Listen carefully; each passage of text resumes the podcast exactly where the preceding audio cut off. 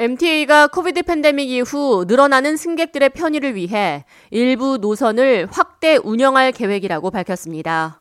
뉴욕시 메트로폴리탄 교통공사는 주중 G노선과 J노선, M노선의 운행을 추가할 것이며 이를 통해 승객들의 대기 시간이 최대 2분까지도 단축될 것으로 기대한다고 말했습니다.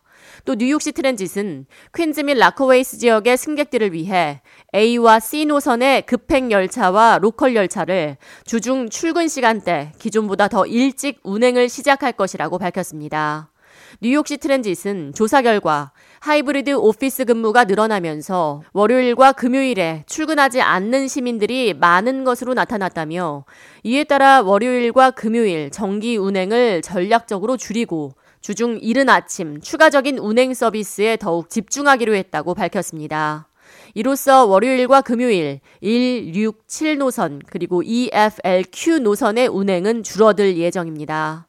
리차드 데이비 뉴욕시 트랜짓 대표는 승객들의 이용 시간과 패턴을 지속적으로 파악해 승객들의 니즈에 맞는 차질 없는 운행과 서비스를 제공하길 원한다고 강조하면서 이에 따라 운영 확대 및 스케줄 조정에 나섰다고 설명했습니다.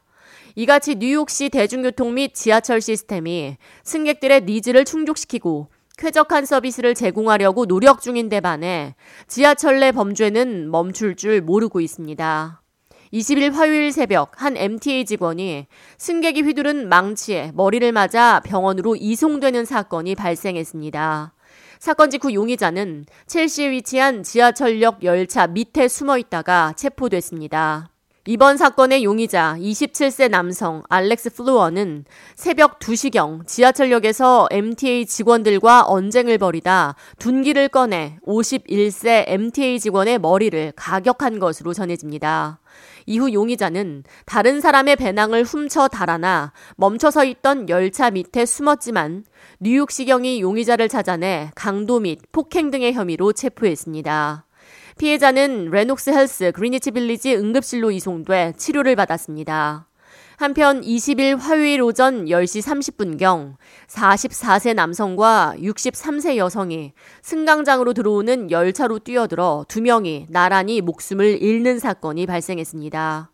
첼시 6 에비뉴와 14 스트릿에 위치한 지하철역에서 발생한 이번 사건으로 20일 오전 L라인 열차 운행이 중단되기도 하면서 오전 지하철 운행에 차질을 빚었습니다. 사건 직후 에릭 덤스 뉴욕시장 역시 현장을 찾아 뉴욕시경의 수사 보고를 직접 전해 들었습니다. 뉴욕시경은 아직까지 승객을 열차로 밀쳐서 발생한 범죄로 보이지 않는다고 전하며 정확한 사고 원인 파악에 집중하고 있습니다. K-Radio 이하예입니다.